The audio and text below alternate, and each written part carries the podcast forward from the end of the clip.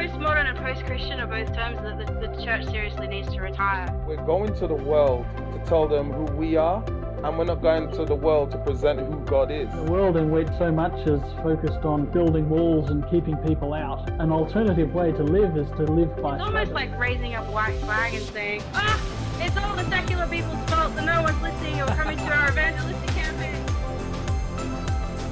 How can we redesign Adventism to be effective at reaching emerging Western culture? That's what the Story Church podcast is all about. Adventism redesigned.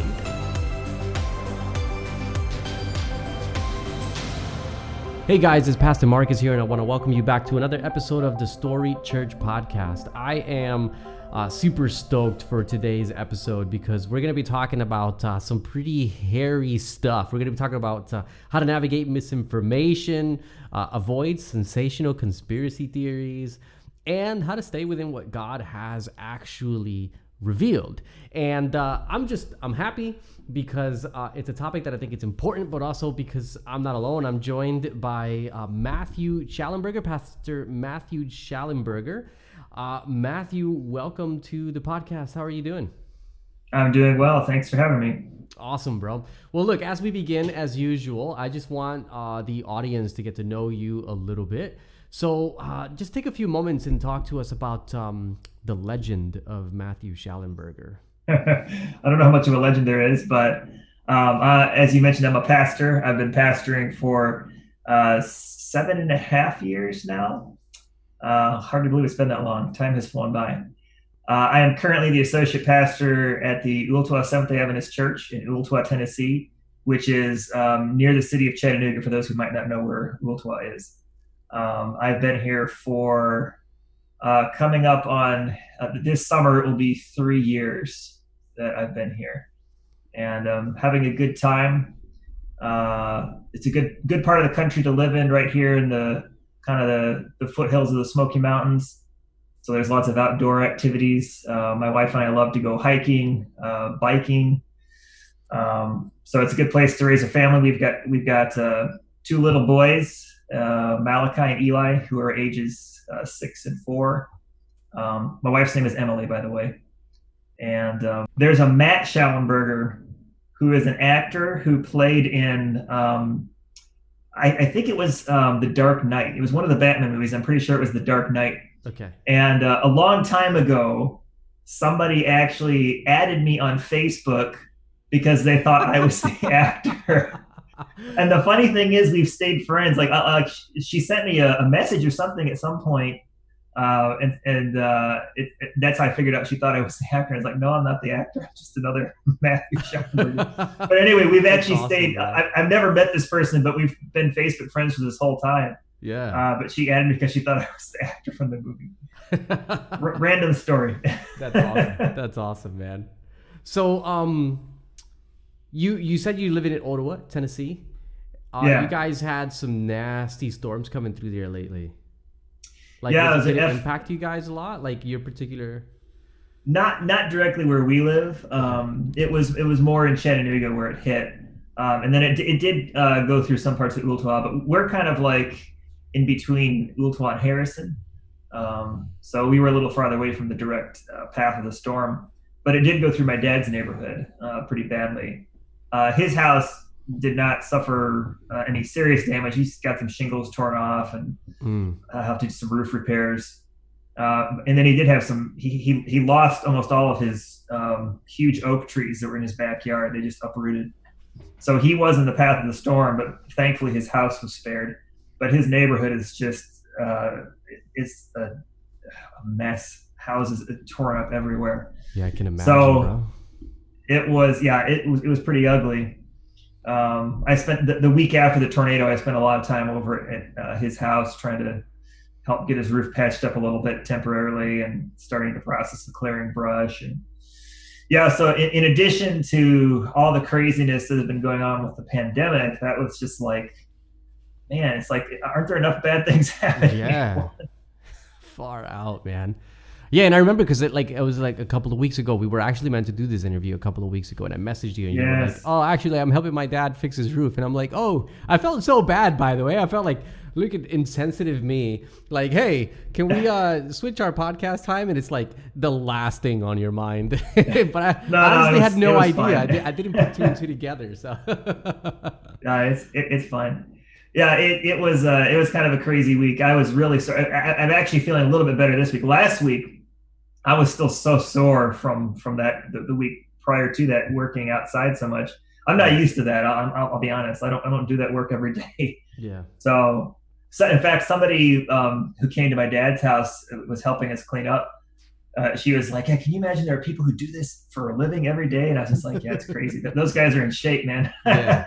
I I am not in that kind of shape. I can tell you." oh, that's awesome, man. Well, you mentioned the pandemic as well, because that's been that's just been nuts. Um, so I'm curious before we get into our heavy conversation today, which uh, which is is quite meaningful, I I I, I believe, but still heavy. Uh, but I want to know because you know people have been doing different things to survive the pandemic, um, and so my my question for you is in in the light of this pandemic being stuck at home all the annoyances and, and insanity that comes with that um i would like to know what tv show whether it's netflix or whatever it might be has uh has kept your evenings fairly exciting? Uh, well, my wife and I have actually been uh, watching the new Star Trek shows on CBS All Access because they had they had a deal where you could get uh, a month for free, and so we we started with um, Star Trek Picard, which I I thought that was fairly good. Like Okay. I, I like Patrick Stewart; he's a good actor. Yep. Um, he uh, there, there are some other things about the show that were a little iffy, but I feel like he's he's got the gravitas to carry it. Mm, Um, and then we started watching the other the other new one, which is um, Star Trek Discovery. But that one, I don't know. We finished the first season, but I don't know, that one was kind of a hot mess. The writing was all over the place. Like some some of the decisions that they're having the characters make, I was just like, why why would you do that? yeah So I, I guess it kept us occupied, but I, I don't know. I, we, we kind of lost at, at the end of the first season. We were kind of like, do we want to keep watching this? Uh, I don't know. uh, I, I've never I've never been a Star Wars guy, um, or a Star Trek Yeah. guy. So you know, Star Wars is a thing for you too. Like you're Uh, yeah. See, actually, I didn't really. I, I wasn't into Star Trek as a kid or anything. Like I know some people, you know, got into it when they were really young, but I, I was into Star Wars as a kid. I thought Star Wars was super cool. And um, when I when I was growing up, my parents were uh, pretty conservatives, and so that wasn't really a movie we were allowed to watch. yeah. but I would I would catch little like glimpses of it, you know, in, in the store or something, Yeah. and um, and so it, it you know it drew my attention. It was it was interesting. It was exciting, and um, but Star Trek not so much. Um, in fact, I don't know that I watched any of the the shows until after the, the new movies started coming out, and then then my wife and I were kind of like, oh, well, let's maybe we should check out some of the, the TV shows. yeah. How about the Mandalorian? Because that was like Mandal- massive. Mandalorian. Yeah. Did I pronounce it right? Yeah, Mandalorian. That yeah. was like massive. Like it, you know, there was all this stuff about ah, it's it's got more views than Stranger Things, and I'm like, what? So I gave it a go, and I think I lasted five minutes of the first episode. My wife lasted 30 seconds. So as soon as she saw the alien, she was like, nah. And she walked out the room, and I was like, "I'll give it a little longer." And like five minutes in, I was like, "Ah, you know what? I think I think I'm done too." we did we did watch The Mandalorian because I mean I like I, I love Star Wars, so I will watch anything Star Wars pretty much. Although I, I haven't seen the animated series, I hear those are really good, but I haven't I haven't actually I've seen a, a few episodes of like the Clone Wars, but other than that, I haven't gotten into the animated stuff. But all other things Star Wars, I, I have seen. Um, but the Mandalorian was uh, uh, again, it was a little bit of a miss for me. I, the, the show felt kind of empty Mm, like the, the like it was like one of the reasons I love Star Wars. I, I have this this kind of theory of of movies, I guess, or, or TV shows that I've, I've I talked about with my wife, where I, I like a, a movie or a show where the world feels big where it feels like expansive, where you can like get immersed in, like you can Yes. imagine like this is a whole universe that actually exists. Mm. And but there are some movies that just don't give you that feeling. that the world is just too small. Mm. Um, and I, I I don't know that I can necessarily put my finger on exactly what it is that makes you know a, a show or movie feel small. But The Mandalorian was one of those that I like. Star Wars is a big universe. That's why I like the movies because it's so imaginative, it's so creative, and that feels like a big universe to me. The Mandalorian just felt too small. Yeah, yeah. I know. I, I I know what you mean, man. I know what you mean. Like that sense of grandeur. Uh, I think that's one of the things I love about um, Guardians of the Galaxy. Apart from the amazing humor in Guardians of the Galaxy, um, it's the sense of grandeur. And you know, I won't go into this too much because it's not the topic of our conversation for today. But um, whenever I whenever I study the Bible with with people and we get to the topic of heaven, I find a lot of people perceive of heaven as something really small. They they don't they don't generally get into like this imagistic view of its grandeur. And I don't think you can fully capture it with your imagination but I try and get people to you know expand and you know so I, try try and get them to think of like you know things like intergalactic travel and um you know the capacity to colonize in a good way obviously. Um colonize the universe to grow and expand as a society and to constantly be pushing the boundaries into new you know new frontiers um, that god has created. And yeah you know people are often like really blown away by obviously i can't prove that you know it's not like the bible spells it out but i can imagine you know just using a little bit of um, imagination like man what god has in store for us. And of course like once we end up once we finish having this crazy you know big conversation and i try to make it you know something that is still uh, it's grandeur but it's not it doesn't sound like i pulled it out of a you know fantasy comic book. You know i try and keep it relatively down to earth but it's still mind-blowing and oftentimes people will say like it's crazy then that the bible says that our imaginations can hardly grasp what it's going to be like so anyways yeah You know, there's something interesting about that, and I may come back to this idea a little bit later on uh, when we get into talking about uh, interpreting prophecy, because there, there's a similar kind of point that I, I make in regards to that. But I, I find it interesting that the the Bible doesn't really tell us that much. It, it doesn't give us that much specific detail about what heaven is like Mm. it kind of gives us like broad brushstrokes and we have you know the obviously the, the imagery in uh, revelation and there, there's some you know kind of scenes that are depicted there but but see revelation is interesting because it, the, the book is symbolic Mm. and so it's, it's written in these these word pictures uh, and, and so interpreting that book is, is that that poses a challenge for us because it's not most of the book is not literal it's symbolic. Mm. and so trying to envision what heaven you know might actually be like based on these symbolic word pictures that we're given you know we, we don't have that much specific detail. Yeah. We, we know we know the, the the basic facts and we know kind of the, the the characteristics of what what life is like in heaven. Um but there's going to be so much for us to discover and so much for us to explore when we actually get there. And i think honestly you know we wouldn't be able to even wrap our minds around what it's like Mm. I think God has given us like the the like I said the broad brush strokes yeah to whet our appetite and, and help us understand. Hey, this is something that, you know you can look forward to. But we we don't have any way to really put into a, a form that we can understand what what heaven is really going to be like. Oh yeah, absolutely, man. And you know that the crazy thing, and you know, this isn't our topic at all, but let's let's just keep going for another minute because this is this is fun. Um, one of the things that I often think about in relation to this is, and is what I often share with people when, when we're thinking about, you know, like what what is heaven going to be like?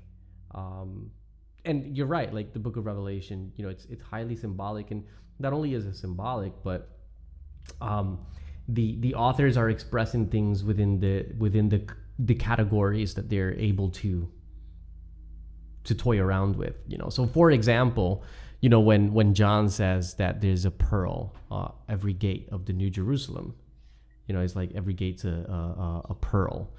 Um, Right. and I'm like thinking of this from a sort of a, like a nerdy modern perspective. I'm like, if that was a portal, he would have had no category to mm-hmm. describe that. The best Right. is if it's some sort of a portal with with you know sort of smudged colors. The best that John could say is a pearl. You know, so in my head, But- I'm but like, honestly- are those portals? honestly, I, I prefer that kind of, you know, sanctified ima- imagination, if Yeah, you will, same- to the, the typical way where, you know, li- like the evangelist who, who's going on, you know, describing the New Jerusalem and, you know, every, every gate is, is a pearl. Can you imagine the size of that oyster? And I'm just like, bro, like, come on. Why would you, why would you think that it's a literal pearl that God plucked out of a giant, like have, like, because here, here's the thing we, we were Uh. talking earlier about you know like, like star wars and star trek and, and you know i love those imaginative universes uh, and the, the, here's the thing okay everything that we imagine or envision has some basis in reality right That's right. because how could you how could you conceive of it if it didn't you know if it didn't have some connection to something you had seen or heard or touched or whatever Mm-hmm. Yeah. so every, even even our wildest fantasy worlds that we could create have some tether to reality Mhm. well guess who created that reality so don't don't you think that whatever we could come up with like god is like infinitely more Yeah. creative That's right. Absolutely, man. I, I couldn't agree more. And yeah, it's. I mean, I think sometimes we want to bring a bit of humor into the conversation, but I think it's important not to. Yeah, like, like you're saying, like you can kind of cheapen the depth of what's happening. Um, you know, with this idea of going back to the pearls. Um, you know what are, what are we really talking about there? You know we're talking about a city that's so high if you stuck it in planet earth right now half of it would stick out of the atmosphere you know? Um, and so the possibility you know and again the text doesn't spell it out but the possibility that what john is really seeing here is you know some sort of um, portal or, or something of that degree is is there you know? And i think at least when I when I speak with people who weren't raised in church and we we kind of wrestle with the text in that degree and we try and put you know we try we try and put it within categories that make sense to us you kind of walk Right. away with like okay wow what we're talking about here is not some cartoonish two-dimensional um, idea of utopia but we're talking about something that's like deeply scientific and and and deeply physical and experiential and we've only just scratched the surface and it's awesome man it's awesome. Um, Yeah. I, we could go on about this for forever bro. How did we get onto that? I have no idea. Let's There- maybe let's maybe try and steer ourselves over to our uh to the to the to the topic at hand.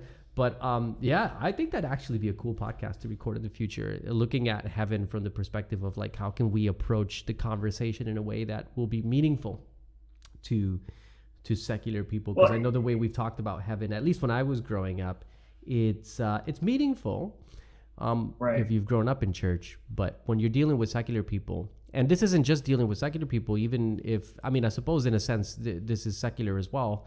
Um, but if you're interacting with Buddhists, you know, the concept of heaven is a very, very tricky concept to interact with the Buddhist with. Um, And so, you know, so much so that um, missionaries who work among Buddhist, primary, primarily Buddhist societies, um, I've, I've, I've heard them say that when you're sharing the gospel with a Buddhist, one of the things that you do not mention at the beginning is heaven. You just don't go there because the moment you mention it, they're done. Conversation's finished. so you have to slowly get there, you know? And then once you do get there, like how do you unfold it in a way that's actually meaningful for the categories that they're accustomed to? So, anyways, yeah, big, big question. Maybe another episode. Um, so we want to talk about today um, the present scenario that we inhabit and the joys that arrive with the present scenario that we inhabit. Um, so I want to I want to begin the conversation here uh, because again we're talking about things like misinformation, conspiracy theories, the prophetic witness, so I want to start the conversation with how COVID 19 has impacted your spiritual life because, I mean, look, the sort of things that we're talking about have always been around, right? There's always been misinformation. There's always been Mm-hmm. conspiracy theories. There's always been the notion of um, uh, sort of like taking the biblical narrative, the pr- apocalyptic narrative, and appropriating it to whatever you want. You know, that's Mm-hmm. always been there. Uh, in fact, there's this new thing floating around. I don't know if have you heard of the wormwood prophecy? It's like this new thing floating around now. It sounds vaguely familiar, but I couldn't tell you like any details about it. yeah, it's well, it's like the new thing now. There's like uh, all the charismatics, um, and it was on the Sid Roth, it's Supernatural show, which I absolutely can't stand. But anyways, the whole idea with this whole new wormwood thing is th- there's this guy going around, charismatic guy going around, saying that um, wormwood, the prophecy of wormwood in Revelation, predicts an asteroid that's going to crash into the earth in like 2021 or something, or no, sorry, 2028. So there's going to be this asteroid. Yeah. Anyways, I feel like I've heard. I feel like I've heard something kind of similar Yeah. to that. Maybe. It's pretty it's pretty awkward but the point is you can always take the apocalyptic witness and appropriate it to whatever task you want to Sure. you know, exemplify or promote so i want to start with that conversation because i feel like the covid-19 season what it's done is it's taken this already existing milieu and it's given it you know it's given it tons and tons of fodder to just like expand and amplify um, Oh yeah. so I want to start there, and then I want to sort of like just progress into the broader scheme. But how's how's the COVID nineteen season sort of impacted your personal spiritual life? Um, well, let's start there. Yeah. That, that that's a a deep question, really, with a, with a lot of facets that uh, we could explore. Uh, I'll be honest. It's it's it's challenged me in some ways um, because the you know the disruption to our routines and our, our schedules you know that that has kind of thrown me for a loop in, in a lot of ways.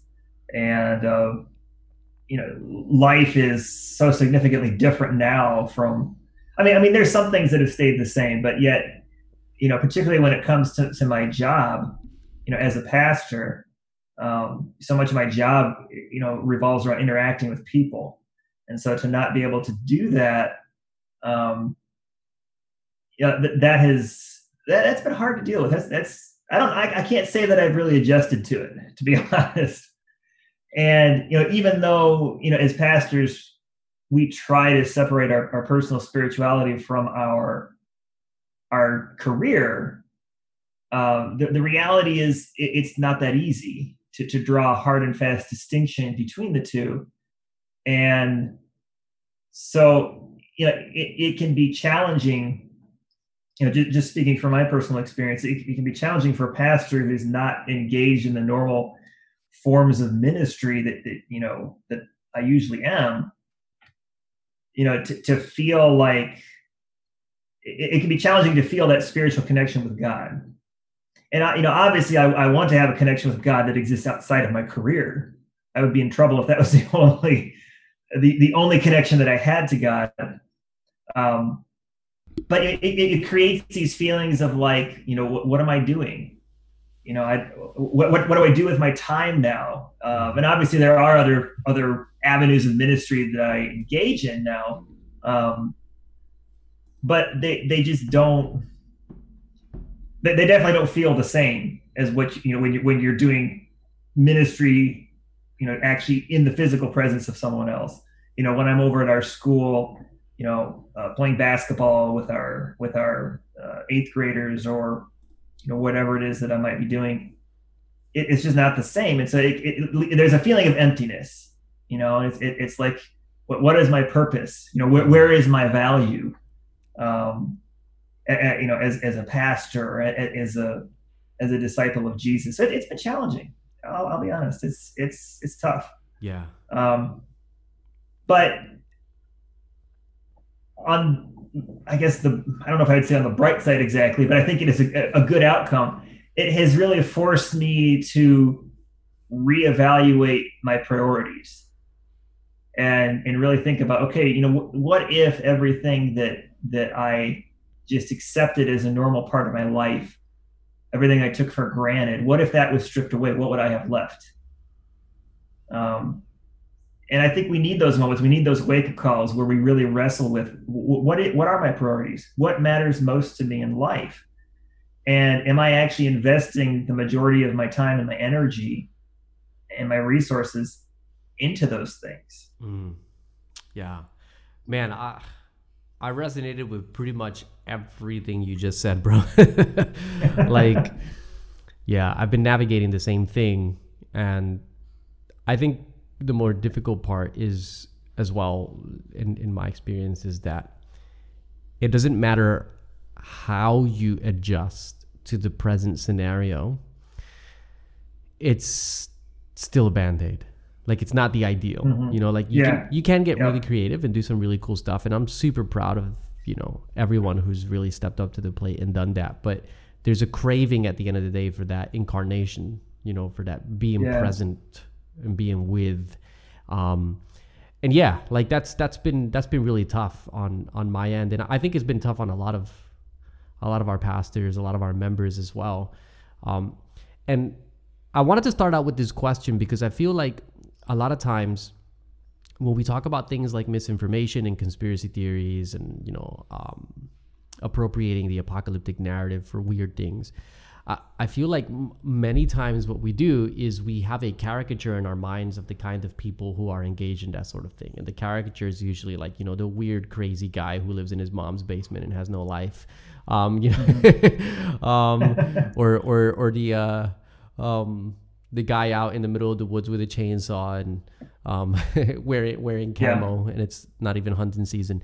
Um, like we, we kind of like imagine these really bizarre people, and they're out there for sure. I've met them, but I feel like sometimes, at least from a pastoral perspective, what what we're dealing with as well is not always this sort of weirdness, but what we're dealing with is people who are navigating existential anxieties to the best of their mm-hmm. ability and that yeah. these types of things seem to fill a void or satisfy a desire of some sort for, for meaning for order out of the chaos um, you know sort of absolutely yeah kind of makes you susceptible to that and, and i say that because like i can look back like let me let me say something right off the bat um, as we as we go into this whole concept we dig a little deeper conspiracy theories are fun.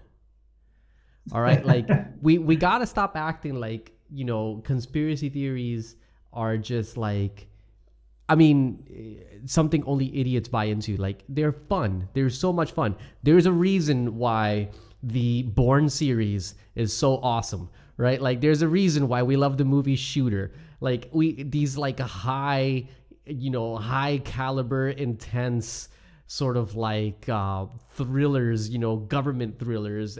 It's it's always the ones with a conspiracy that are the fun ones to watch, right? Like, um, if conspiracy theories weren't weren't fun, those movies would not be as popular as they are. So there's a sense in which they're in which they're fun. Um, but I can also, you know, like obviously there's a difference between enjoying a movie that you know is fictional and then sort of orienting and categorizing your life according to these ideas. And and I can think back to my own experience that most times when I was most susceptible to conspiracy narratives, um, I had something else in my life that was out of out of balance, and this was hmm. kind of like a nice escape. Um, so I wanted to launch off of, from your personal sort of like the challenges you're facing, the existential challenges you're facing um, in this particular scenario, and and maybe look a little bit broader at our faith community. How do you feel that this is impacting us as a faith community, um, in uh, you know, in large? Um, because there certainly has been an amplification of the sensational, right? Um, so yeah, yeah, talk to me a little bit about that. From your like, how do you feel this is impacting our faith community in large? Well, I want to touch on something you, you said a minute ago too, where you were talking about, you know, that uh, conspiracy theories are fun. Uh, I want to acknowledge another point about them as well is that there there is a grain of truth in the conspiracy theory worldview, mm. uh, because there there are real conspiracies and and this is a point where you know most conspiracy theorists will be quick to, to you know throw this out in your face if you if you challenge them on their conspiracy theory they'll be like, oh, what about? And they'll you know they'll bring up some conspiracy that actually was proven true. Um, an easy example is um, the Tuskegee syphilis experiments. So th- that that was this. Uh, it, it, was a, a, medical experiment that was run by government uh, public health officials, mm. um, who were they were basically monitoring the progression of syphilis in African American men. Uh, the the problem with this experiment arises when uh, uh, it was discovered that they were the, the, government public health officials were instructing the doctors who were helping with this study not to treat these patients even after uh, you know there, there were treatments that were discovered that could help with with syphilis.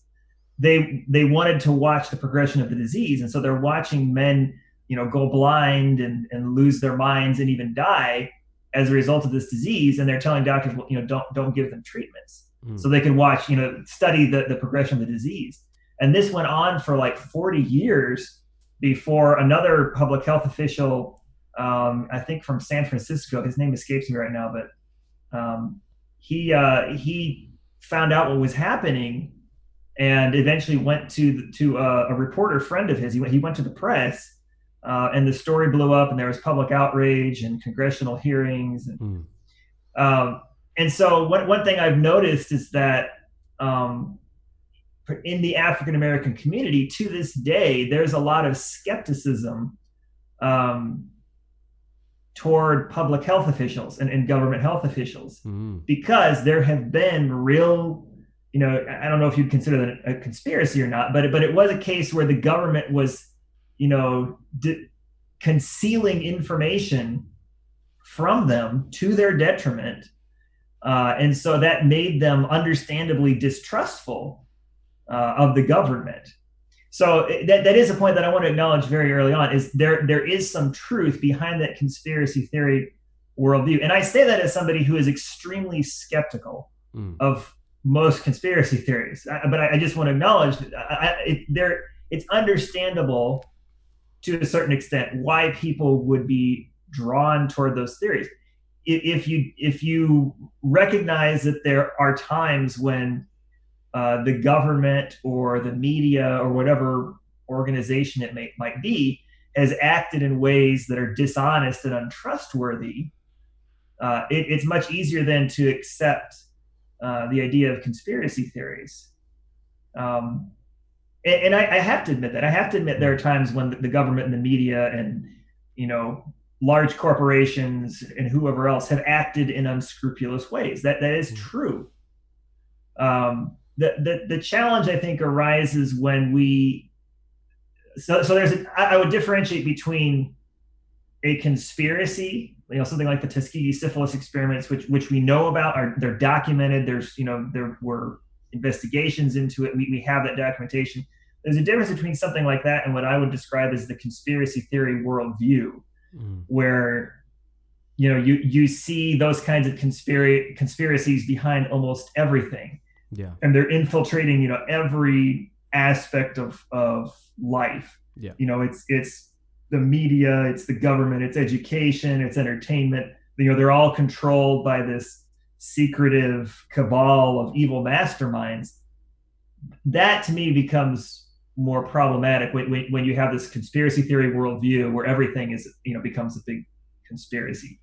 And i think what we see happening right now with with this pandemic is you see the the fruit of that worldview you know really coming out in a lot of these uh, theories about what's going on with coronavirus. So you have everything from from people who say you know oh it's all it's it's a hoax. It, it, it doesn't actually exist. You know it's just the media has manufactured all this hype mm-hmm.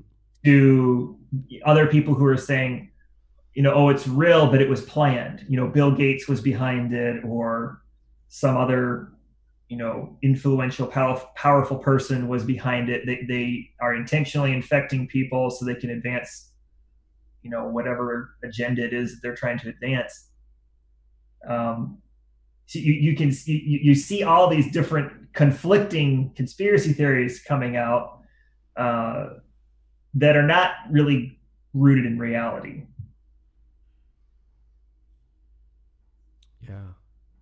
So when you look at the sort of the emotional state, the milieu that we're currently immersed in as a church, what what do you think are some of the some of the underlying things that are you know like someone sees this thing and they're like oh this must be true right? Because there, there's a there, there's kind of like a there's kind of like a, a process that takes place there. Like for example um, we're both surfing our facebook news feed. And you will see a video uh, on you know what's really going on so to speak. Uh, and i'll see the same video. And then you look at it and you immediately filter it and you're like nah not interested and then someone else looks at it and there's an immediate like you know ah this is this is what i've been looking for sort of thing. Like what, what do you think is the sort maybe the differentiating factor? It might be might be something that maybe it's a bit, too deep for us because you know you're talking you know some pretty deep psychological stuff probably at play but what, what what would be at least from a pastoral perspective something that you see bleeds into that experience? D- driving that driving that interest that desire you touched on it already um, with you know the, the fact that we're facing an existential crisis right now you know, because of this pandemic. Uh, and not just the pandemic but um, the economic shutdown that has resulted from it. Yeah. uh, which by the way I, I will go on the record and say that I, I think that those those measures were necessary. You know the shutting businesses down um, you know shutting churches down. I, I think that those were important steps to take uh, to slow the spread of uh, this you know previously unknown virus. However i also recognize that that is having a devastating impact on our economy. Hmm. uh, it, it's having a, a psychological and emotional impact on people. Uh, and you know that's, that's something that we have to to wrestle with. And I'm, I'm not saying that you know we should open everything back up because the, cost is too high i'm just saying that that, that, that you know they, these are issues that we have to, to to deal with and so you know we, we are facing that existential crisis yeah uh, because of you know we, we've never been through anything like this in our lifetimes um, right I know this is this is said all the time, but it is true. Th- This is unprecedented. like we, we, we have not lived through something like this Hmm. uh, in, in our lifetimes, and, and so people don't have. You know, how, how do you develop uh, you know coping mechanisms for something you never experienced? Mm. And, and, and you touched on this when you were talking about the, the the the search for meaning. You know, people are trying to make meaning out of this chaos, uh, and I think that's a big part of the reason why people are drawn to conspiracy theories uh, is because they're they're trying to find some kind of meaning, some kind of reason Yep. behind it all. And, and human beings by nature um, are are meaning makers, Mm. right? That, that we, we do this in in every area of life. We, we try to make meaning out of things, and, and we try to find patterns in things.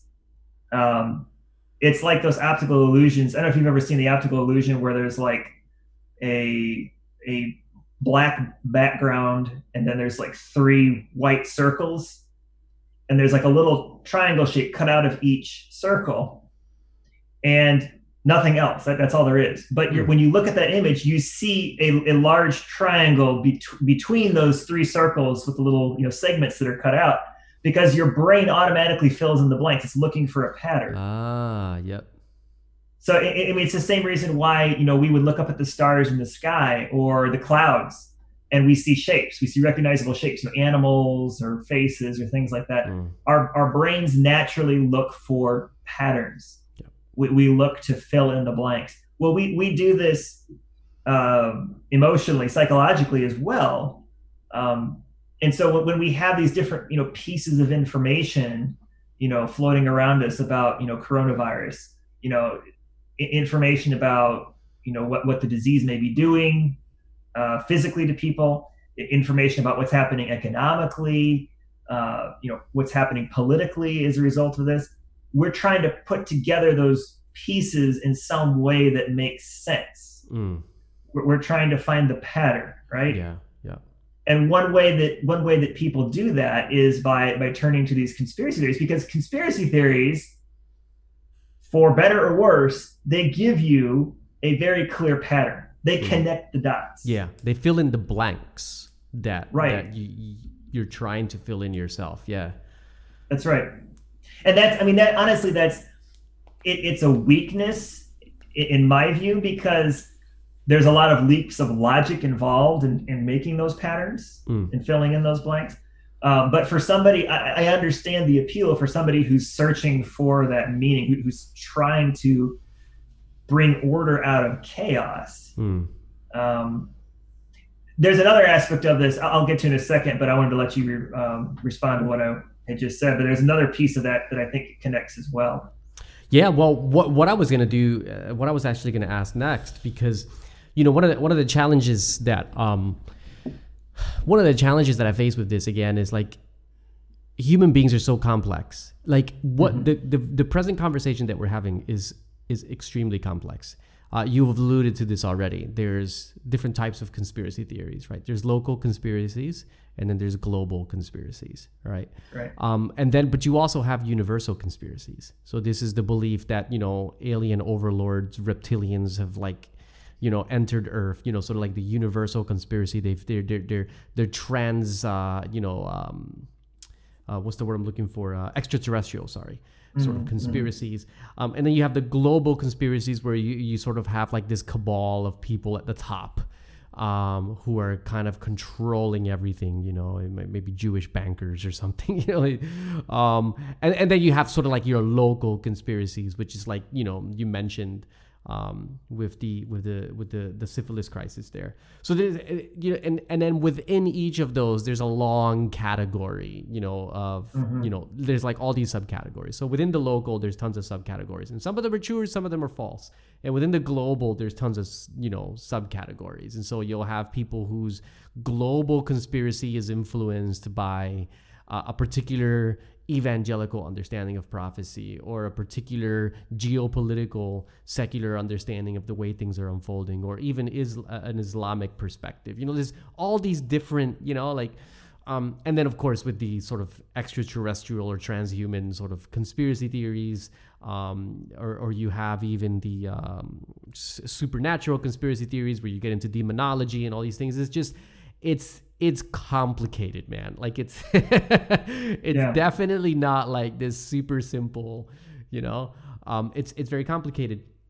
And so um, you know one, one of the things that i interacted with recently um, was uh, the the conspiracy theory that sort of goes all the way back to the bible and rereads scripture through the perspective of um, it ba- basically takes the text where it says that the sons of daughter and this you know the, the, the sons of men and and uh, sorry the sons of god and the daughters of men made it and they had you know Right, children. Right. and it sort of takes this perspective to suggest that to the to the, you know the, the the sons of god were angels and the daughters of men were you know humans. And they had this human angel angelic human hybrids and that these angelic human hybrids um, have basically coexisted with the human race.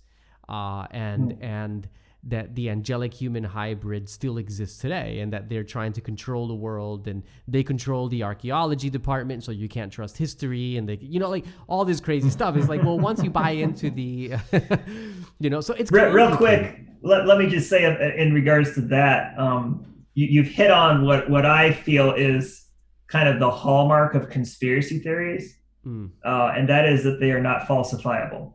mm, You can't you, you cannot disprove them. that's right i want to Uh, get to that but- i want to yeah, get to 'cause that you- yeah Should, should we hold off on that? yeah hold off on it? that for a sec because i i Okay. i i want to i want to work my way up to that um Sure. that's that's a really, we'll come really, back to really that. good point yeah yeah um so put put a pin on it don't forget it don't forget it but um the, the basic point I'm trying to make now is just like we're, we're talking about something complicated and then people are complicated right? Like there's people there's like you know the old guy you know wearing camo when it's not hunting season with a chainsaw in the middle of the woods who you know who has all these crazy ideas. Um, and and then there's people of all stripes and colors and education and you know um, you've got people who are you know have mental health disorders who are probably going online peddling things and it's like you know everybody else believes it and have no idea the guy's a schizophrenic you know? Uh, you've got the whole sort of like russian troll thing. You know it's it's complicated man. Like i and I hope everyone listening can can appreciate at least the degree to which you know the complexity that's involved here. Um, Mm-hmm. And then there's certainly a, a level of ignorance involved as well. Like I think of the you know flat Earth theories and things like that. You know, there's a level of ignorance that's Oh involved as well. Okay, that, that is one. That, that one, I, I like. There's some conspiracy theories that I'm like, okay, I can see how people believe that. Flat Earth, just that one hurts my brain. I'm just it- like, yeah, same here. But you I know, don't know. yeah, what can you do? I mean, I, I guess, I I guess if you get to a point where you're just so distrustful of anyone who's called an expert, you know, like you- you're mm. distrustful of everybody in the government, you're distrustful of everybody in science. Yeah. I guess you could get to a point where you'd, you'd be like, well, how do we know that the Earth is round? Like. yeah, but I mean, there's there's even there- there's simple things that every person can observe that would, it, it- to me, it seems like should disprove that. So, anyway, I don't want to get off on a rabbit hole on that, but that, that one just that that hurts my brain. yeah. I, I, I, I've often said though, if solipsism can exist, uh, almost anything can exist. So, uh, so for, for those who might be unfamiliar with the history of philosophy, solipsism is the belief that nothing exists except your own consciousness, and everything that you observe is simply a manifestation of your subconscious. So, Matthew, you don't really exist. You're just a manifestation of my subconscious. Uh, and this chair I'm sitting on, this microphone, this screen, none of this is real. It's just a manifestation of my subconscious. Um, so the problem, and again, with solipsism is that it's non-falsifiable, right? Like any sort of evidence that you cite against it is simply part of the illusions. Exactly. Um, but anyways, we'll get back to that in a second. So, um, what I wanted to aim towards is, you know, you you got all this complexity, and a lot of times what I find is when you go toe to toe with people over a particular conspiracy theory, what you end up is you end up playing this never-ending ping pong game. Um, uh, and so, what I want to know. I'm more interested in people who are simply, sincerely trying to make order out of chaos. Mhm. Um, so I'm not really interested in you know getting people who are diehard conspiracy theorists to agree with us because as far as they're concerned, you and I are Jesuits, so it doesn't matter. Um, but you know, for for the, I mean, we're married, so it kind of disqualifies us. But that, notwithstanding the fact that we're married, um, details, yeah, details. um, so the the I, ha- I had a friend of mine one time who was called a, a Jesuit by a guy in the church, and she's a woman, and she's like, uh, wrong gender there, buddy. So, anyways. Oh my Um, goodness. So for I'm thinking more of the sincere. I'm thinking more of the the, the just the, the the sincere person who's just trying to make order out of the chaos, trying to make sense out of the nonsense, and um, and they're That seeing actually- all that- these different things, right? Like how how do such people?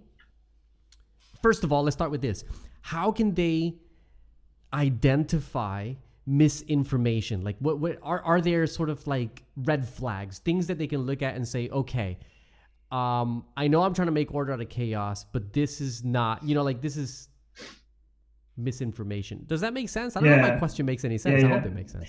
I actually, I'm gonna, I'm gonna throw a curveball here for for a second, Go real quick, because I, I think you need to go back one step from that if you if you really want to um, reach people who are attracted to conspiracy theories. Because I, I I think that at some point it can be helpful to, to talk about, you know, how to, how to identify misinformation Hmm. and how to, how to tell good sources from bad sources.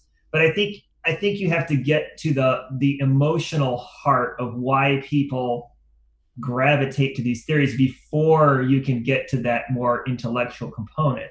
And it, the, I, the direction you were going there for a second, I actually thought you were going to kind of hit on this. Hmm. Um, you know, like the, the the people who are trying to make meaning out of chaos, right? Hmm. Um, that that ties in with the other point I was going to make about why people are drawn to conspiracy theories.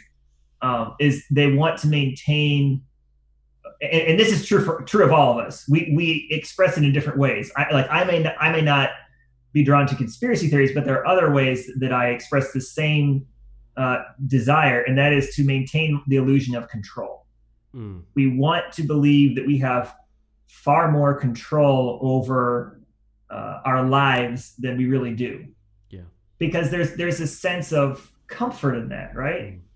Like if, if you know if you really think about how little control we do have over our lives and how many things threaten our very existence at any given moment.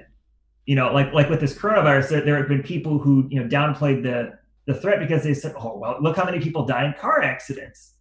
You know, well, car accidents aren't contagious, but I mean, it, it is true. Like there are a number of things that we do Mm. on a regular basis that could kill us. You know, driving in the car. Mm. Um, you know, any number of uh, you know, hiking in the wilderness. You know, there have been people who've attacked by bears or have gone off the trail and gotten lost and Yeah. died. I mean, anything that you do has a certain degree of, of risk associated with it, right? Living itself is a risk. hmm Um, and so, if we lived in constant awareness of everything that was an existential threat to us, we wouldn't be able to function. Mm. So that illusion of, you know, control, it, it, it, it's actually a coping mechanism that allows us to function. So we, we think, well, you know, I'm a safe driver. You know, I pay attention. I, I don't text and drive, so I'll be okay on the roads. You know, or we go hiking. We think, okay, well, I'm going to stay on the trail. You know, uh, you know, I'm, I'm going to bring my bear spray or whatever. So we we do these things. You know, we we take these precautions and we tell ourselves it's going to be okay. You know, I I, I can manage the risk, even though you know we we don't really have control over those things, right? We we can we can minim- we can do things to minimize our risk, but we ultimately can't eliminate that risk. That's right. So with with with conspiracy theories, conspiracy theories are one way to help people um, maintain that illusion of control because we, we just can't face that that existential reality uh, that well, I'll, I'll use the example of this tornado that came through this area recently. Nobody's going to stop that, right? Hmm. You know, there's nothing you can do. You know, if the storm's coming, you can go and hide in the basement and pray, but you can't stop the storm from coming and those things terrify us you know hurricanes earthquakes tornadoes those kind of natural disasters terrify us because we know how helpless and powerless we are in the face of them Mm. so when we're facing something like this pandemic it's it's very much the same Yeah. I, I can't i can't stop the virus i can't cure the virus you know but what if somebody else could Mm. Okay. What if somebody else is behind it? What if it was engineered in a laboratory and released on purpose? You know, what if this is all a ploy to push mandatory vaccinations on people? And so they're going to release the virus and a bunch of people will get sick and then they'll say, ha, we have the cure. Mhm. See, that makes me, in a weird sort of way, maybe that makes me feel better. Because even if I'm not in control, at least somebody else is. Mm. And even if that person is an evil person who's doing evil things with their control, at least it's control. Hmm. And see, it also maybe gives me a sense of hope that, hey, if I'm able to identify the person who who has that control, you know, maybe I can expose them and or, or oppose them, and then I can take back my control, Mm. right? So this is where I feel faith is is in God is essential. A, a right understanding of what faith in God really means is essential for combating the, this conspiracy theory mindset. Because if I truly have faith in God, see, that requires me to give up my illusion of control over my life, Mm. right? That that I mean that that's the whole that that's the the central idea behind the gospel is that I cannot save myself. Yeah. I, I need Jesus to save me. Hmm. And in order to do that, I have to surrender everything to Him. I, I can't hold some piece back and say, "Well, no, I, I want this part of my life that I'm going to have, you know, control over. I'm going to say what happens." No, I've got to get give everything to Him, and then I have to trust Him that regardless of what happens to me in this life, even if I die, that He has my eternal future secured. Mm. And I think the challenge for a lot of Christians is they don't actually have that level of faith in God. Hmm. They may go to church, they may read their Bible, you know, they may know all of the, the doctrines of the church, but they don't actually have an, an assurance and, and a peace and a faith in God that allows them to face, you know, a, a crisis like this pandemic and, and not be shaken by it, not, not be rattled by it. Yeah.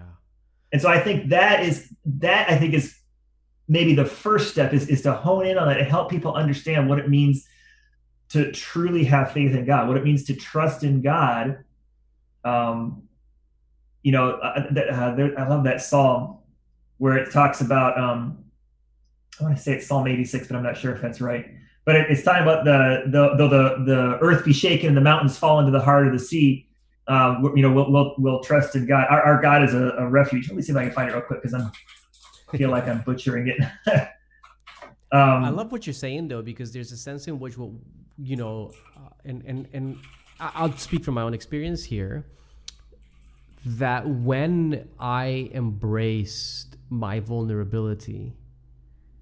And when I made peace with the fact that I'm not in control, that's when my desire for conspiracy theories, because I used to be really into them, um, and that's when that desire kind of dissipated.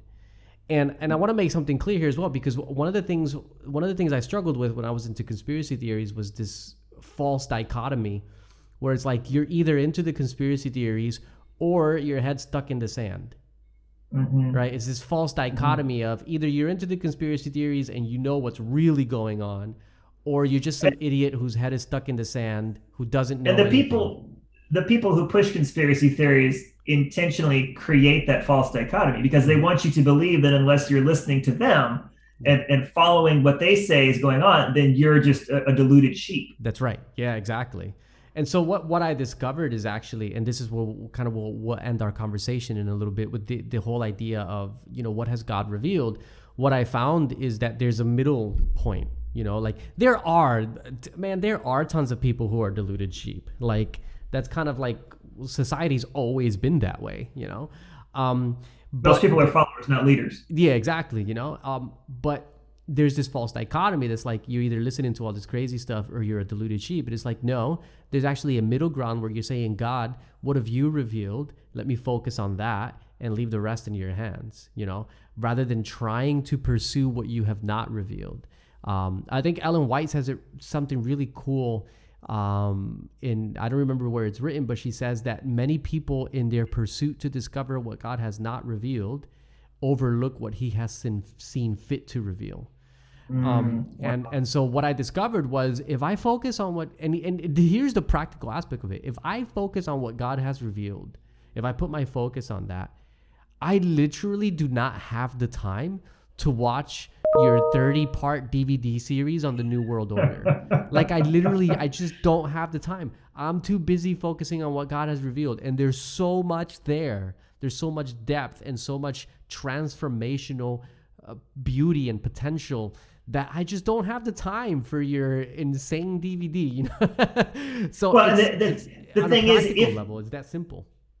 Yeah, A- and it, like the thing is, if I felt that there was something to be gained from it, Hmm. like watching that YouTube video or DVD series could deepen my faith in God, maybe I would do it. But I have, I have zero faith, if you will, that I'm going to gain anything from that experience Yeah. you know because because i can you know i can watch the first few seconds or even sometimes just see the title of the youtube video and know exactly the direction that this person is going to go Mhm. and i'm like no this is not what i want to invest my time in Yeah. my you know my time is so limited if this was something going to be something worthwhile sure maybe i would invest it in this but is is this actually going to help me trust in jesus more or is this going to make me fearful and skeptical and Mm. uh, of you know untrusting of, of everybody else around me and Yeah. uh, and mad at them because they don't see the truth and Mm. so I, I did find the psalm it's psalm 46 um, where it says god is our refuge and strength and ever-present help in trouble therefore we will not fear though the earth give way and the mountains fall into the heart of the sea. And to me that that is so crucial when we're, when we're talking about conspiracy theories because the conspiracy theories are many of them rooted in fear. Mhm. it's fear of you know these powerful forces who are controlling you know the entire world. Um, it, it's fear that they're trying to harm us in some way and it's like you know th- this psalm is saying look it doesn't matter what is happening. God is our refuge and strength. And if we're trusting in him i don't have to be afraid even though the world around me is falling apart. And i mean right now it feels like it is. Mm. you know? I mean here you know here we've got the, a pandemic. Now we have a tornado rip through. Like the world is falling apart but god is our refuge. And so if if we can get people to a place where they're focusing more on their faith in god than they are on all the scary things that might be happening behind the scenes in the world. Um, i think th- th- i think they'd be so much healthier for that Mm. you know? And here i don't know if you if you're uh, if you want to get into prophecy at all or not but i think this is a, particularly a challenge for seventh day adventists because we do have that really strong prophetic uh, prophetic framework in our theology. I think the hard part for us is we don't necessarily see it as conspiracy theories. We see it as like well, understanding the fulfillment of prophecy, right? Mm. You know, what's going on behind the scenes. Well, you know, God told us in the Bible, He gave us these prophecies. And so we look at it as, you know, we're finding the, the, those, we're, we're uncovering those fulfillments of prophecy, not so much as, you know, a conspiracy theory that's, that's built on fear. Um, but I, I still think, you know, God didn't give us prophecy so that we could speculate about what's going to happen at the, you know in the end of time he gave us prophecy so that we would see that he's guiding the events of human history and he's working in human history throughout you know the our our entire uh, the entire trajectory of earth's history. And he's going to bring it to a conclusion. That's right and, and, and, and it's would, to strengthen our faith in him yeah and and i would add to that as well that generally speaking when we look at the prophetic witness what what God is giving us, and particularly when you're looking at apocalyptic sort of eschatological literature, He's given us broad strokes that we can recognize the you know sort of the movements. If you want to use modern terminology, you could you could recognize the the geopolitical trends with these broad strokes. Um, and so this is a, this is a, a point I made in a recent um, a recent podcast that there is a really big difference. For example, you know, people will ask me about the New World Order. And I'll say, well, look, I mean, here's what I feel about the New World Order. The book of Daniel tells us that the kingdoms of the world will not mix until Jesus returns. Um, mm-hmm. and so there's a sense in which there's no more one world sort of superpower that's going to control the whole world, like Babylon and Greece and Medo Persia did, right? Like the kingdoms remain divided to the end of time. Now, in the book of Revelation, you do have this sort of um, really brief mention of the kingdoms of the world sort of coming together, you know, warring against God. And you have Jesus talking about all the nations persecuting God's people. There's a sense of unity in that. Um, and so I said, look, what the Bible does give us then is it gives us this broad stroke that there's some sort of sense in which people will come together at the end of time to sort of rage against God. But that's a world of difference. Like that's a broad stroke. That is a world of difference. That is a world apart from the extremely elaborate, detailed, um, rabbit hole new world new world order narratives that you find from guys like Malachi Martin and you know and others like they're two totally different things like if you're telling me hey will there be some sort of new world order ah but potentially there's some sort of unification that we could potentially consider right. but that is nowhere near you know, it's a broad stroke that God's given so that we're aware, like, oh, when these things happen, you can know my coming is near. That's so mm-hmm. different from me spending hours and hours and hours pouring through everyone who's a Freemason and everyone who's Illuminati and you know who you know which which pope is gonna do this and he's in Liu with that guy and that guy over there and they're gonna go over here and they're gonna you know do it's just like no that's yeah. not yeah. what prophecy is prophecy when it gives us its witness is generally painting in in broad strokes so that we're aware of the movements of time, the trends. Yes. But it's not actually... diving us into this it's not putting us smack into the slough of despond, right? To quote from uh, yes. uh, uh, John Bunyan, right? The slough of despondency that you find in elaborate conspiracy theories. I'm so glad you made that point because I was actually thinking that earlier at some point when you had when you were talking about you know prophecy and interpreting prophecy because I'm, I'm I'm totally in agreement with you. It's it's the broad brushstrokes. That that's the point I was going to make. Uh, the the connection we were talking about heaven, right? The descriptions of heaven, and I was saying it's it's broad brushstrokes, but we're not really given a lot of specific details. And I, I see prophecy very much the same way. There are a few key details that that were were given, but most of it is it's the highlights. You mm-hmm. know, we're not given a, a, a detailed you know specific timeline of this is going to happen and then that will happen and then that will happen and and, and I, I, always go back to what Jesus said in Matthew chapter 24 when he's giving his sermon about the end of the world to his disciples, where he's telling them, Watch and be ready because you do not know when the Son of Man is going to return. Mm. In other words, you always have to be ready, always be watching, always ready because you don't know when it's going to happen. Mm. And it's like, okay, so if prophecy was going to give us that, you know, detailed time chart of the end of the world. Here's when everything's going to happen. Uh, how would we need to watch and be ready at all times? Mm. Wouldn't that fly in the face of what Jesus had said? Yeah, yeah. Because there would be a very strong sense in which you could piece together the timeline if it was that elaborate. and that and that's to me ultimately a lot of times what conspiracy theories can lead to is it becomes a form of, of soft date setting for the second coming Mm. you know they're not going to pick a date and say oh jesus is coming on you know march 22 2024 or whatever but it becomes a way of you know you know the sunday law is just around the corner and they'll cite some statement that the pope, pope made recently or something to me that's a form of soft date setting Mm. that's saying oh you know here you know, the sunday law is going to be passed and that's you know usher in the final events and then jesus is going to come Yep. And I I've mean, seen a could that that lately, happen? actually from even from some popular speakers. I won't drop any names because that's you know um, not my jam. But like I have seen that from some popular speakers who are kind of like, oh, the Sunday law is going to be passed uh, this month of next year. Or within the next two Uh, years, right? And it's not the first time that it's happened. It's happened in the past as well with popular speakers before who was like, oh, the Sunday law is going to be passed on this month of this year. And then it doesn't happen. And it's like, come on, bro. Like, Yeah, and that's that's another thing with conspiracy theories is if if their predictions uh, fail to come to pass, you never hear them go back and, and correct that. yeah. Um, you, They you, they, they never go back and again. they just choose a new one. Like I don't know if you remember, and I, I'm trying to remember the year on this. I want to say it was like 2015. It was when Obama was president, uh, and they had the the Jade Helm military exercises in Texas. Do you remember that?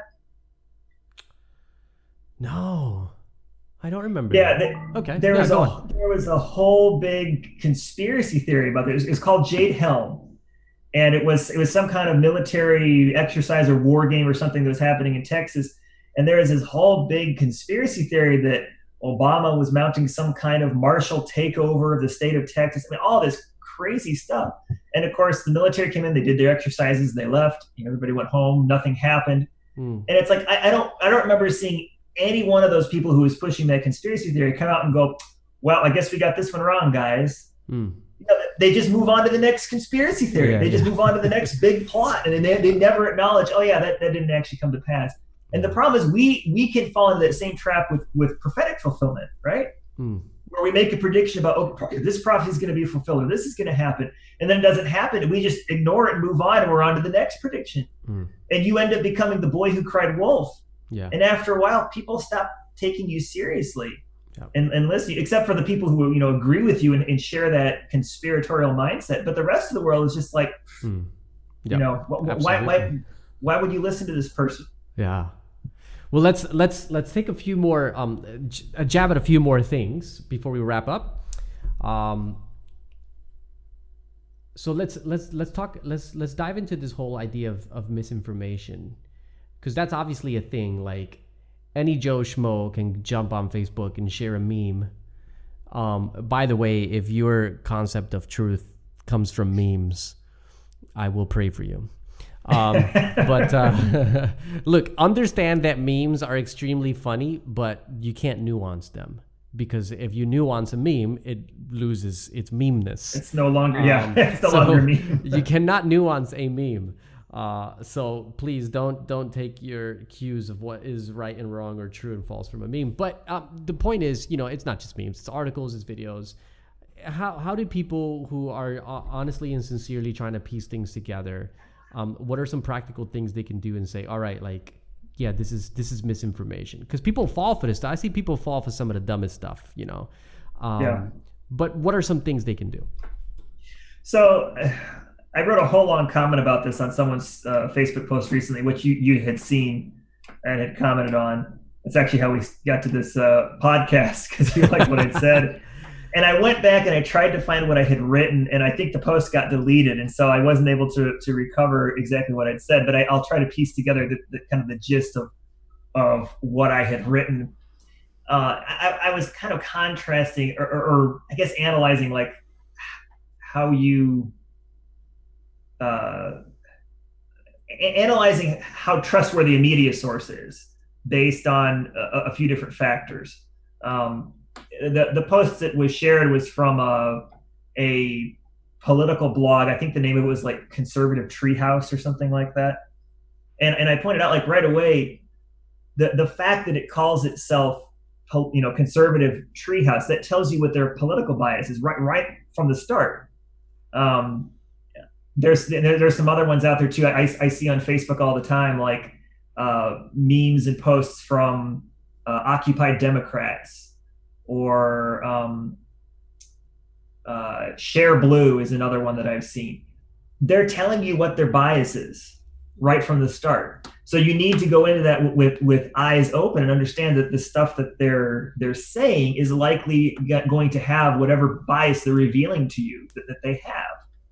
Um, now, this is where it gets tricky because some people firmly believe that all mainstream media is liberal biased. And so if, if you cite something like CNN or uh, MSNBC or CBS, ABC, any of those major you know news networks, um, they'll say, "Oh, well, that they have a liberal bias." And so here's where my take on this is: I know will not be accepted by everyone, but this this is kind of how I see it. Major news organizations, uh, you know, like like the ones I just mentioned, are not perfect. They don't always get it right. And I, I myself have a lot of issues with our our current news business model that the 24 hour news cycle where we're, we're constantly you know trying to find some new story that we can get clicks and views and and whatever out of. I, I have a lot of issues with that however i do still see value in the idea of, of a mainstream press where there's certain journalistic standards that they're following before they'll publish a story, right? There, there's certain expectations that are, are put on them. Because if they screw up, guess what? All the other networks are going to pounce and point out how their competitors screwed up because they're competing for that viewership, right? They're, they're competing for, for, for people to trust their news source is reliable. And so if they post something or, or put something on TV that, that's not reliable, uh, their competitors are going to chew them up and spit them out, right? So there, there's at least a little bit of a safeguard there that when you're dealing with a, a, a major news network that there's a lot of scrutiny, you know, on, it, it, it helps safeguard against them sharing information that's you know just outright false or outright fabricated. It does happen occasionally, but generally speaking, it, you know, it does not happen. The other thing is um, there's a lot more scrutiny from fact checkers, right? Because there's fact checkers, independent fact checkers who can come along and say, you know, CNN made this claim. Was it was it true or not? Um, and that, that their high profile, you know, makes it such that you know that there is going to be a lot more pressure from those fact checkers, right? But in contrast to that, you've got you know all kinds of political blogs, uh, you know, kind of independent, you know, journalist sources, which some of which can be good, but um, there's much less pressure on them to get it right. Because if conservative treehouse posts a bogus story, who fact checks them? Right? There, there's there's how many more conservative blogs just like them? You know, there's much less scrutiny, much less pressure for them to get it right, and their goal isn't necessarily to uh, convince their their readers or their viewers that they're trustworthy. Their their goal is to just get clicks. Their goal is to just you know raise the blood pressure of the person who's reading it so that they'll you know keep reading and, and keep you know, stay engaged. And they're obviously trying to appeal to a conservative audience.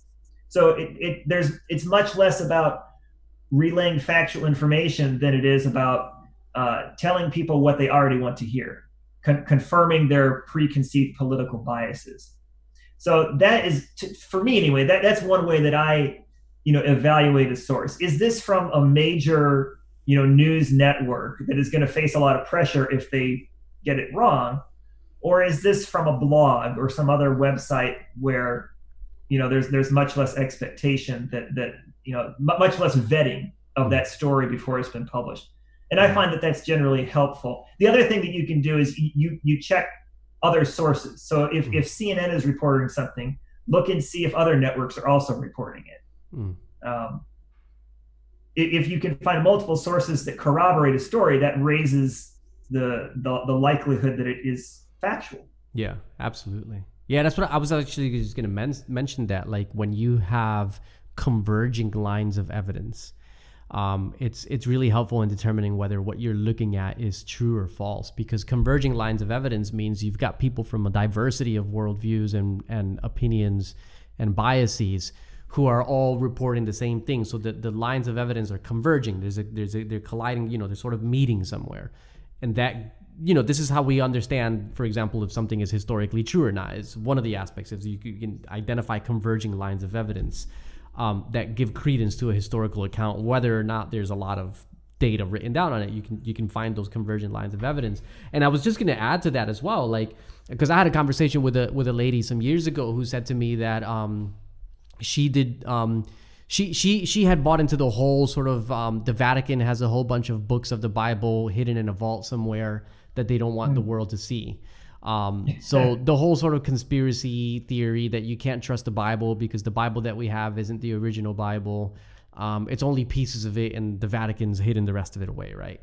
And so I mm. asked her, like, can you can you point me to the historian that has uh, has revealed this?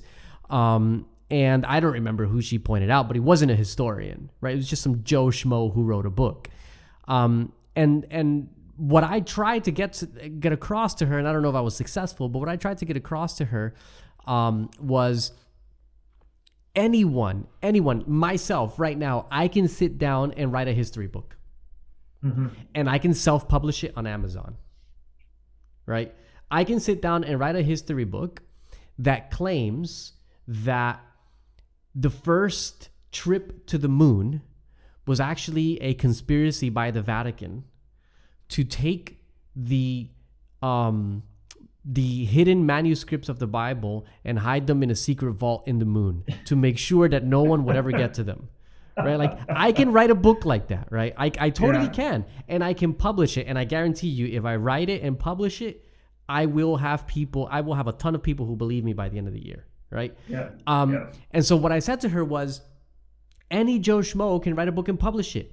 What you want are peer-reviewed historians because mm-hmm. peer-reviewed historians they can't just write whatever the heck, the heck they want and publish it. When they publish something, all of their historian comrades or or or um, uh, you know the you know fellow historians will pounce on that paper and will peer, re- peer review it. And you've got tons of historians from different backgrounds, different biases, who will then look at that paper and say, "This is a load of baloney. You got this wrong. You you did this wrong. You did that wrong." Or they will look at it and say, "Look, I don't fully agree, but this is the research is well done. It's worth considering." Right.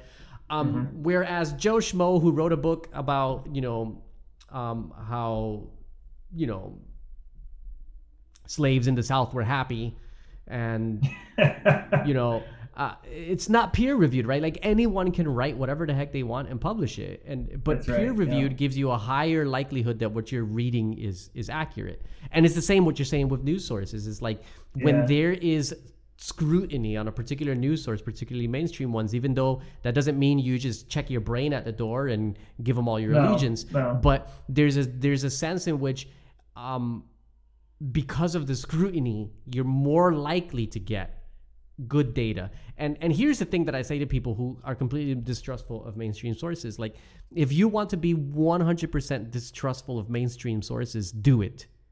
But at the same time, be 200% distrustful of independent sources because they have yeah. they have no like you said, no oversight. There's no scrutiny. Right. You know, anyone can write whatever the heck they want, and no one's going to call them out for it.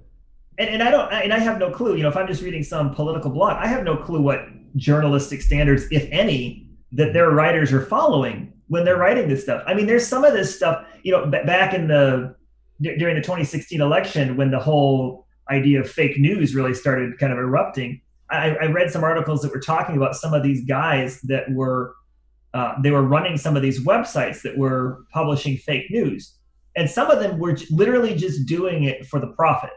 Mm. It, was, it, was, ad ad revenue. They, they didn't necessarily have a, a, a political dog in the fight. It was just they knew that this material would get clicks and views and generate ad revenue, and so they would just manufacture stories uh, you know, anti Hillary Clinton stories that they knew Donald Trump supporters would believe, and they publish it you know, so in that case, there is no journalistic integrity. They're just making it up, literally. Yeah. And, and, by the way, that that was the original meaning of the term fake news. I hate how that term has now been twisted to mean news that I don't like. Mm. You know, so if, if somebody publishes a, a, story that is you know critical of someone that you know a politician or other person that you admire, and you say, oh, it's fake news. No, that's not what fake news means. Fake news literally means fabricated stories. Yeah. know? That, that that that was originally what that phenomenon referred to, but so, so that, that's the challenge for me is like sure you can send me this youtube video and say oh watch this you know that this guy exposes what's really going on well how, how do i know that he's trustworthy Hmm. so yeah like, like you said sure distrust the mainstream media or distrust scientists because there are people who will say well you can't trust you know peer reviewed articles either because they're all in on it right they're all they're all part of the conspiracy that, that's the grand conspiracy worldview that, that everybody is either in on it or they're being silenced by the people who are in on it right? They can't really speak the truth because the powers that be will silence them. Well, sure, you can believe that, but how do you know that? Like, what is trustworthy?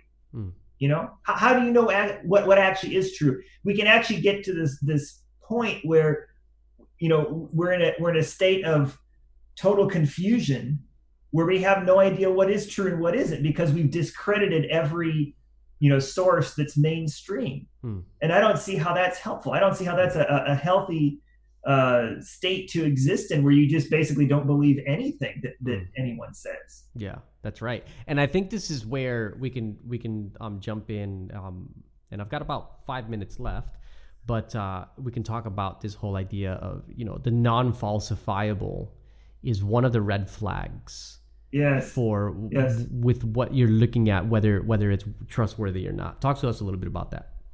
Yeah, it's it's to me it's it's it's the hallmark of conspiracy theories. As soon as I see people, you know, discrediting you know, like like okay, let's say somebody posts uh, a conspiracy theory, a story or something, and someone else might chime in and say, well, you know, hey, actually, you know, this debunks that.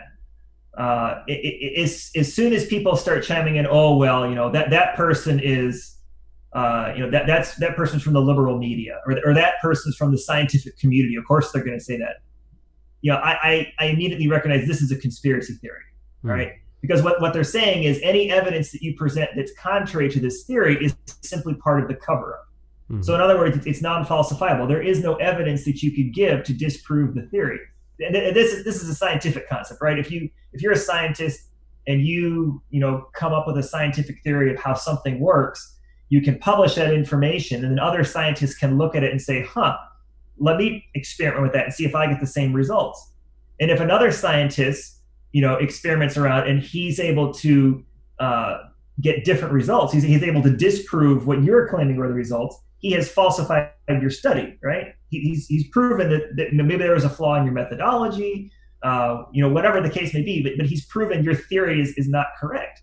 But if that scientist were to say, oh, well, you have to use the exact same, you know, uh, experiment that I did, well, his his theory is non-falsifiable. You can't provide any evidence to prove that it that it isn't true. Mhm. And it's the same with conspiracy theories. If I give evidence to disprove a theory, and that person just you know discredits it, you know, automatically it's, it's being part of the cover-up, or or that information is coming from you know the the, the people who are controlling things behind the scenes. I, I don't have a leg to stand on anymore. There's Yeah, nothing I right. could say that could disprove that theory. That's right. And I had this experience with this lady that I, I spoke to some years ago because, you know, she had this belief that the Vatican had all these secret books of the Bible stored away in a, va- in a vault somewhere. Um, and I mentioned to her, like, there isn't a single peer reviewed, reputable historian in the history. I'm talking even historians who are atheists, right? Historians who have no dog in the Christian theological fight whatsoever. Um, not a, there's not a single one who agrees with this. Like Joe Schmo, just you know, like Dan Brown with his dumb book, you know, Uh, like they made this stuff up, you know. Um, and so and so I said to her, like, the problem with this view is that I could never ever prove you wrong, and you could never Right. prove me right. It's non-falsifiable. So what it does is it places us at an intellectual stalemate where we can go absolutely nowhere.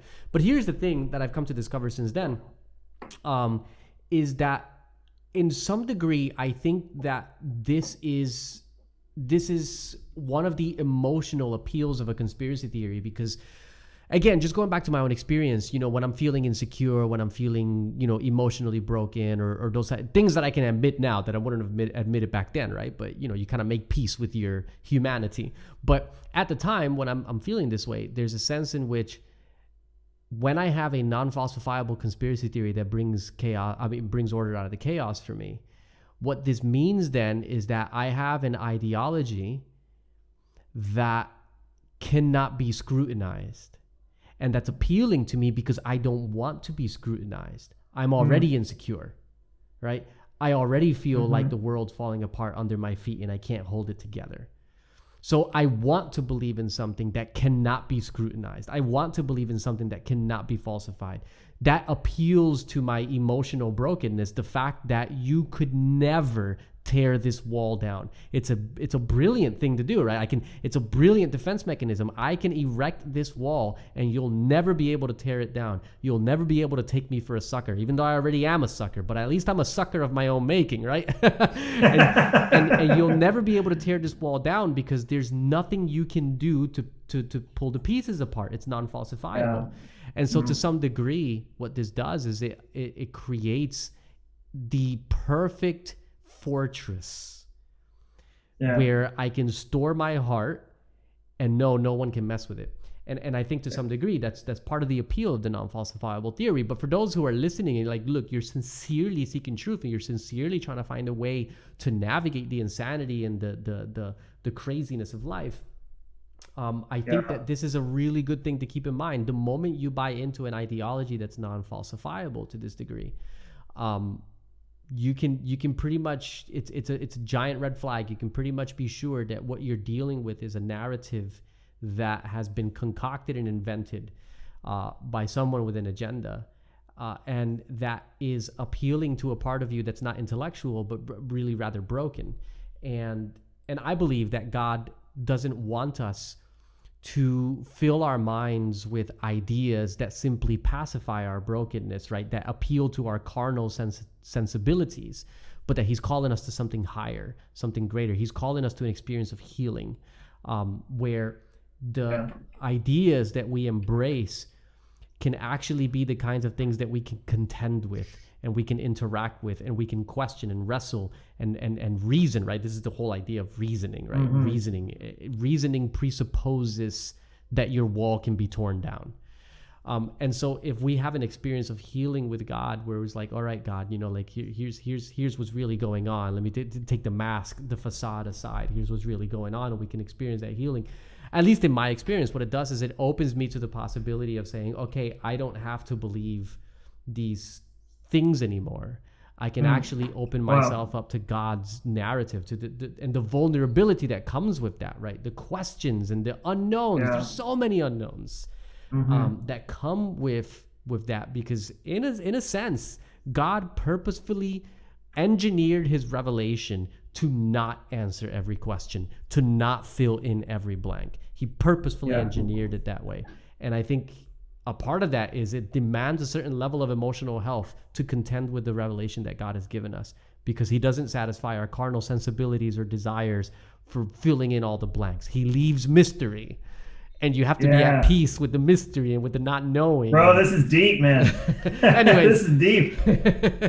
I, I, you know, I never, I have never thought of that aspect of the, the non-falsifiable nature of conspiracy theories before, but that is that is so insightful that it, it, it's a it's a, a defense mechanism.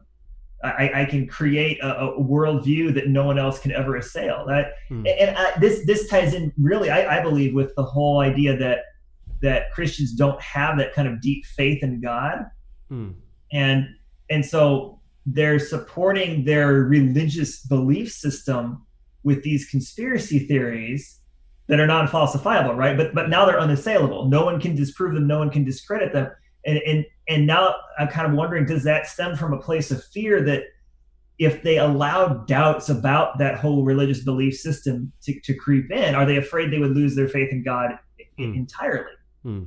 you know would, would they would they would, would their whole doctrinal system collapse if they allowed that vulnerability into their belief system absolutely but but but that idea that um uh that you know trusting god means accepting that there are questions I'm not going to have answered. That, that's that's so powerful and that's so important because you're hmm. absolutely right. God doesn't tell us; He doesn't give us all the answers to all of our questions. Hmm. That was one of the things I was struck by um, a, a, couple years ago. And I was going through a difficult time.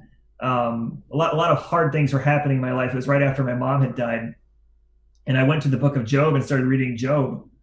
Um, you know, classic book about human suffering. And um, the thing that struck me about that about that book was that, at least in my reading of it, God never answers Job's questions about why this is happening. He has that whole dialogue with Job where he basically says, "Look, man, you're a human and I'm God. Like, are, can you do what I do? Do you have the understanding and the knowledge that I do?" And Job has to admit, "No, I, I don't. Like, I, I, I, spoke out of turn. I, I was talking about things I didn't fully understand."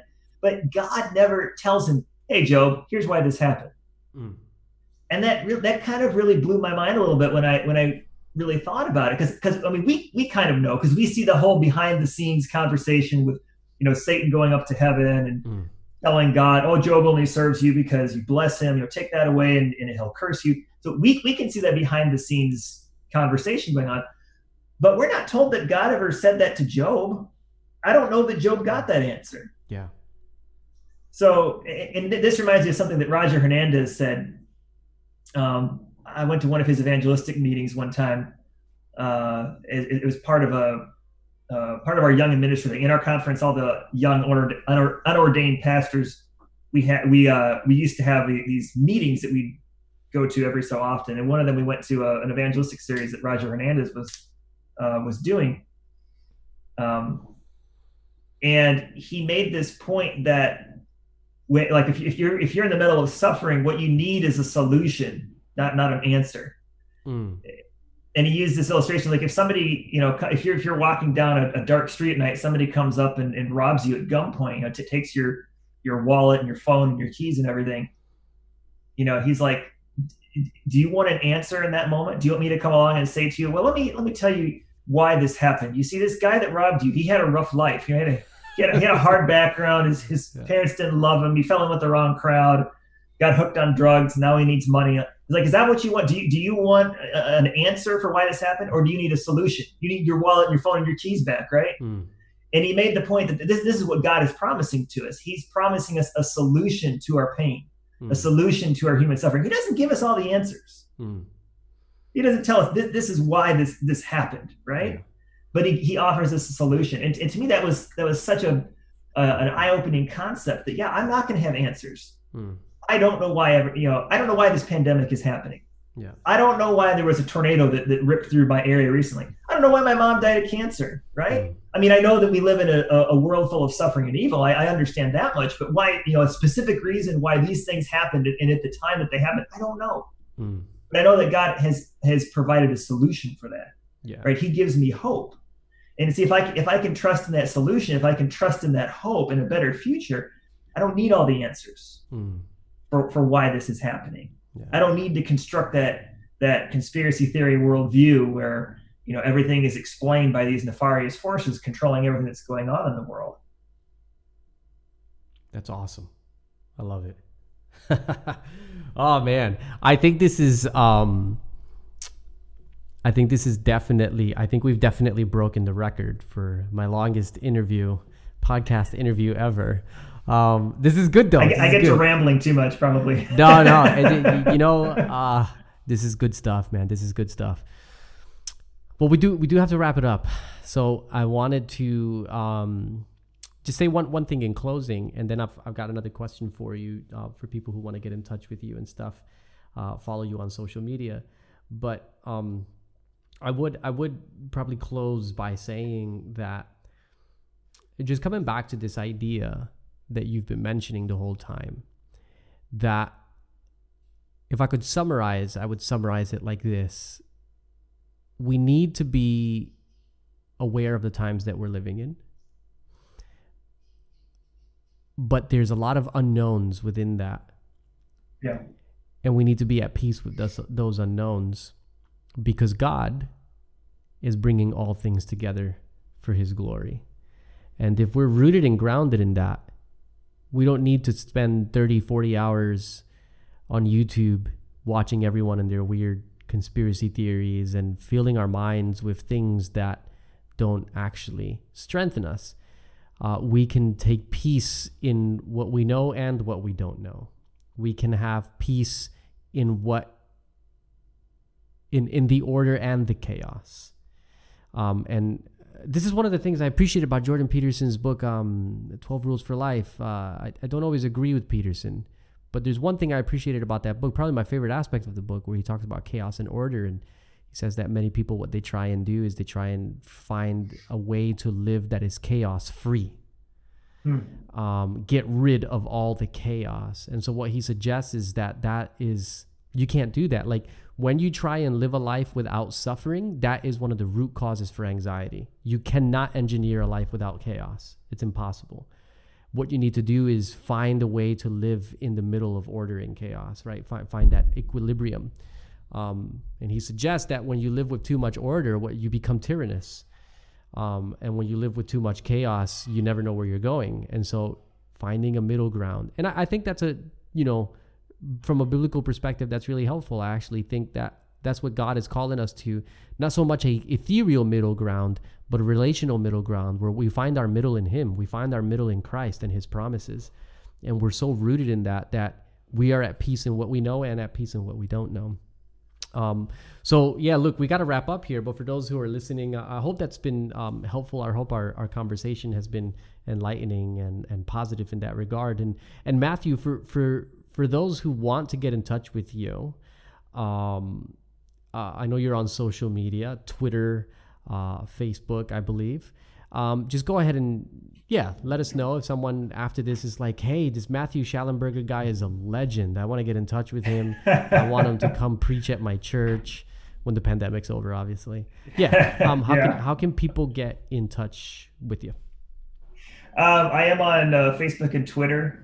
Um, so if you if you search uh, Matthew Shallenberger on Facebook, you'll find me there. On Twitter, I am at MJ Shally, um, S H A L L Y. So at MJ Shally, that's where you'll find me on Twitter. Um, also, if you you can look up uh, my church's YouTube page, um, Ooltewah Adventist Church, and um, uh, we have uh, we, we live stream all our services. Even before the pandemic, we were live streaming our services. Hmm. Um, so you can, uh, if, if you're interested in seeing any of my sermons, um, I preach about once a month, so you can find those on there. And of course, my senior pastor Peter Kulikov, all of his sermons are on there. So if you're if you're looking for some good sermon material um, to to watch during this pandemic instead of the latest Star Trek show, uh, check check out Ooltewah Adventist Church uh, on YouTube, and you can find some uh, some good content there. So th- those are three ways people can kind of uh, keep up with me. Right on. Well, thanks so much, Matthew. I really appreciate you coming on today, man. I, this was this was a fun conversation, and honestly, um, if if if I didn't have uh, kids waiting for me, who they've been they've been amazing. They've been so quiet back there in the middle of the day while I'm recording this. Um, if it wasn't for that, I'd probably go for another hour. But uh, we're going to go ahead and wrap it up there. Thank you so much for hanging out with us today, Matthew. I really appreciated all your insights and everything you had to share. And for those of you who are listening, once again, head over to the storychurchproject.com. On the blog that um, this podcast is linked to, you'll find the links to Matthew's social media accounts as well. And um, if you want to help me out in publishing a Bible study set designed for studying the Bible with secular people, uh, we don't actually have one of those. Matthew, can you believe that? We don't really have a Bible study set that you can go to the ABC and, and be like, oh, I've got secular, postmodern, slash metamodern, slash whatever, post everything friends. Which one of these should I use to study the Bible with them? Um, there really isn't one that's designed for that. And so for the last five years, I've been working on one because most of the people I study the Bible with are secular. I live in Australia after all. Um, and so I've been designing one and uh, I'm getting ready to publish it, but it costs a lot of money. to Design, you know, I got a graphic designer working on it and stuff. So if you uh, listening want to help out, just head over to storychurchproject.com. If you go to the store, there's an offer, and every single one of those um, offer packs that is sold, it's uh, four ebooks, I believe um, that I've written. Every single one of them, um, all of it just goes toward making this Bible study set a reality. And so, uh, yeah, help a brother out.